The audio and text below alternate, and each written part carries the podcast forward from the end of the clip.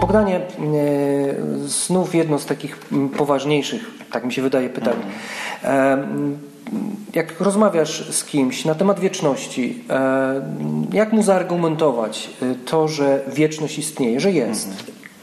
E, no myślałem o tym, bo często rozmawiam z ludźmi, nawet ostatnio... Jest chociaż jeden jakiś taki argument konkretny? Jest dużo więcej niż jeden, jest ich właściwie masa. Po prostu argumentów jest, e, można by nawet powiedzieć za dużo. One nas mogą nawet przytłoczyć, nie? Okay. E, ale my ich nie widzimy. I często rozmawiam nawet z ludźmi niewierzącymi, no i wtedy się tak silę, żeby im e, różne argumenty przedstawić. I, i dzisiaj powiem o takich pięciu.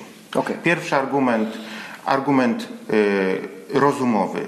Mój rozum mi mówi, że życie byłoby bez sensu, gdyby miało rozpocząć się, potem człowiek miałby się męczyć, to znaczy wychowywać, studiować, uczyć się, potem chodzić do lekarza, bać o, e, o rentę, mhm. czyli dążyć do coraz jakiegoś większego dobra i nagle wszystko miałoby się Koniec. skończyć w piachu. No tak. Byłoby to bez sensu. Człowiek byłby wtedy podobny, czytałem kiedyś taki przykład, do e, gościa, który poszedł do restauracji, zamówił danie szefa i mu zaczynają przynosić Y, poszczególne y, potrawy, poczynając od aperitivu przez przystawki, sałatki. Mm.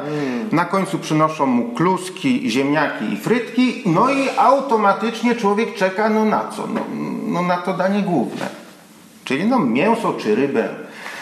A tu kelner przychodzi i mówi do widzenia, dziękujemy, już to się pan najadł. To wszystko.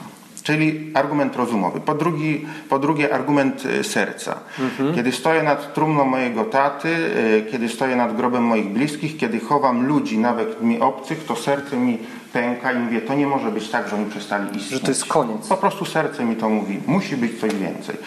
E, trzeci argument. To prawda. Nie rozumiem, dlaczego miałbym wierzyć w wiele faktów z historii starożytnej, w istnienie Imperium Rzymskiego, życie filozofów, a miałbym poddawać wątpliwość fakt e, śmierci, zmartwychwstania Chrystusa, tylko dlatego, że on przerasta e, mój rozum.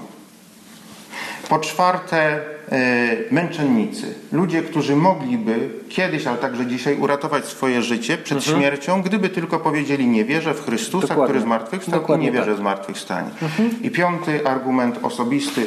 Mój tato, kiedy umierał, a był człowiekiem roztropnym i powściągliwym w wyrażaniu y, swoich emocji, kiedy umierał, leżał w ten sposób w szpitalu, to była bolesna śmierć, że jedną rękę miał pod plecami, Przygniatał ją swoim ciężarem i w ostatnim momencie, kiedy patrzyłem na twarz, kiedy umierał, tę rękę świadomie i dobrowolnie, to nie był jakiś przypadkowy gest, wyciągnął do przodu, złożył razem, spojrzał gdzieś e, bardzo konkretnie i wtedy e, umierał.